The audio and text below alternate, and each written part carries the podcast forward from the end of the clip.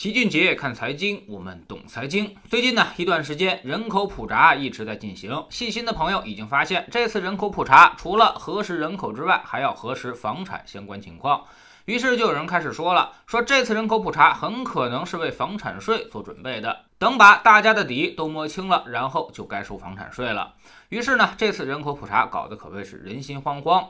在十月三十一号，我们也看到了统计局的官方辟谣，他说的是。住房信息登记的重点是要了解人口的居住状况、生活设施、房租水平等等，是为了更好地反映当前民生问题。网传第七次人口普查首次把查房信息纳入普查范围，事实上呢，并非是首次纳入，在以往的人口普查过程当中，也多次涉及房屋情况登记。因此，查房只是做好人口普查的常规动作，并非新增项目，无需过度解读。这意思就是说，你们实在是想多了。人口普查每次都这么干。那么问题来了，为啥你们会想多了呢？说明对于房地产税的恐惧就在这条辟谣下面的跟帖中。大家的回复依旧很有意思，就是完全不相信，纷纷表示不用解释，大家都懂的。对此呢，老齐不偏不向，客观的说几句。第一，查人查房，这确实是人口普查的惯例，也是常规动作，绝不是为了收什么房产税增加的戏码。这点呢，统计局确实没有说谎。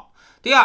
经济普查五年一次，人口普查十年一次，而这十年呢，全中国最大的资产膨胀就是房子了，所以统计局必然要对这块情况是摸底排查，这也无可厚非。第三，统计局之所以赶紧辟谣，就是因为这个谣言已经干扰到了人口普查工作。很多人产生了抵触情绪，故意在说假话，隐瞒自己的房产真实情况，这对于统计结果十分不利，所以必须要赶紧辟谣，打消大家这个念头。第四，统计局的任务呢，只是统计数据，不为任何部门服务，但他们的数据呢，却又被所有部门所使用。哎，查人查房目的有很多，既为了经济摸底，也为了各种政策做准备。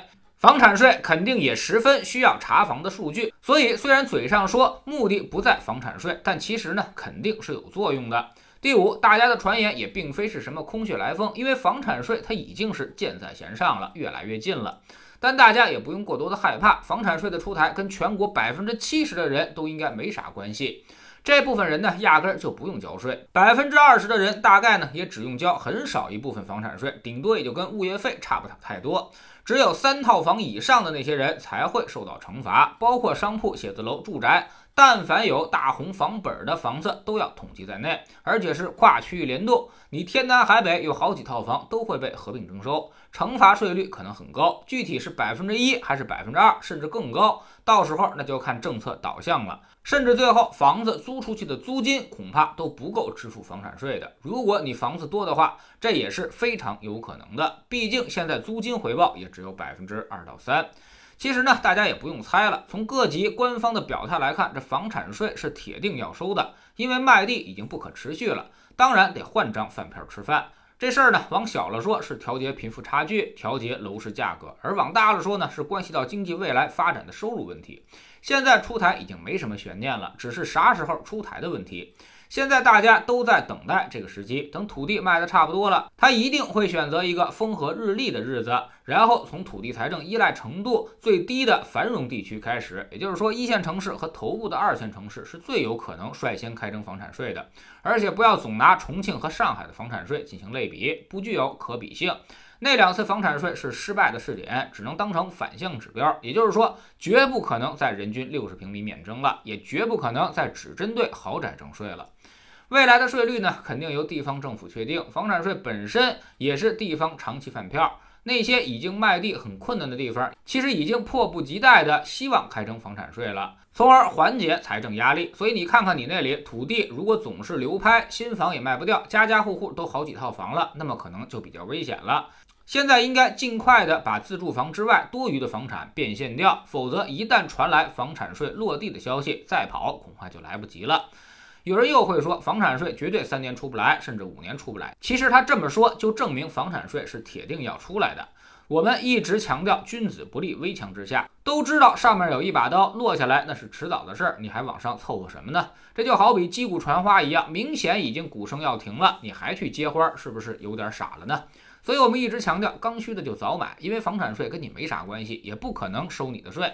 即便房产税出来了，它也是一个温水煮青蛙的过程，一开始只会大幅降低房地产的流动性，但价格可能不会怎么跌。直到几年之后，大家交税交到痛了，才会开始抛售。所以刚需呢，你就当成消费就可以了，买得起就买。以后房价涨跌，其实跟你关系也不太大。如果你是投资或者改善，劝你可以再等等，最好不要这时候入局。等房产税出来了，你可能也就不想买了，到时候再卖，可能就会很麻烦。知识星球齐俊杰的粉丝群里面，我们每周呢都会盘点投资组合的表现。五个二组合上周在市场下跌之下，它还微微上涨了百分之零点五。今年整体回报已经接近百分之二十。三三二组合呢也一样，今年回报是百分之十六点九三。四三二组合今年回报百分之十一。三三三幺组合依旧是稳的一逼，今年回报百分之五点六二。相比于其他的银行理财，收益要明显高出不少，风险还低很多。三三三幺组合十年年化收益其实也能达到百分之七了，即便在股灾的时候，最大回撤也才百分之五点八五，最适合那些经不起任何风险的小白投资者去投资。我们总说投资没风险，没文化才有风险，学点投资的真本事，从下载知识星球 PP 找齐俊杰的粉丝群开始。二零一八年星球建立到现在，跟着老齐做投资的朋友，少说也赚到了百分之五十以上了。更重要的是，你自己已经在明显提高。知识星球老七的读书圈里，我们正在讲《妙趣横生的博弈论》这本书。昨天呢，我们讲到了和未来博弈的技巧。什么事情呢，都要有时间节点，不能太超前。做事太超前的话，理念太先进，当周围的状况不配合你的时候，也非常容易发生失败。所以，绝不是理念先进就一定好。知识星球找老七的读书圈，每天十分钟语音，一年为您带来五十本财经类书籍的精读和精讲。现在加入之前讲过的一百八十多本书，您全都可以收听收看。算下来，每本语音书呢才不到一块五毛钱，每天只要坚持这么一点点，几年你将发生巨大的改变。读书圈和粉丝群独立运营，也单独付费，千万不要走错了。苹果用户请到老七的读书圈同名公众号里面扫描二维码加入，三天之内不满意全额退款，可以过来体验一下。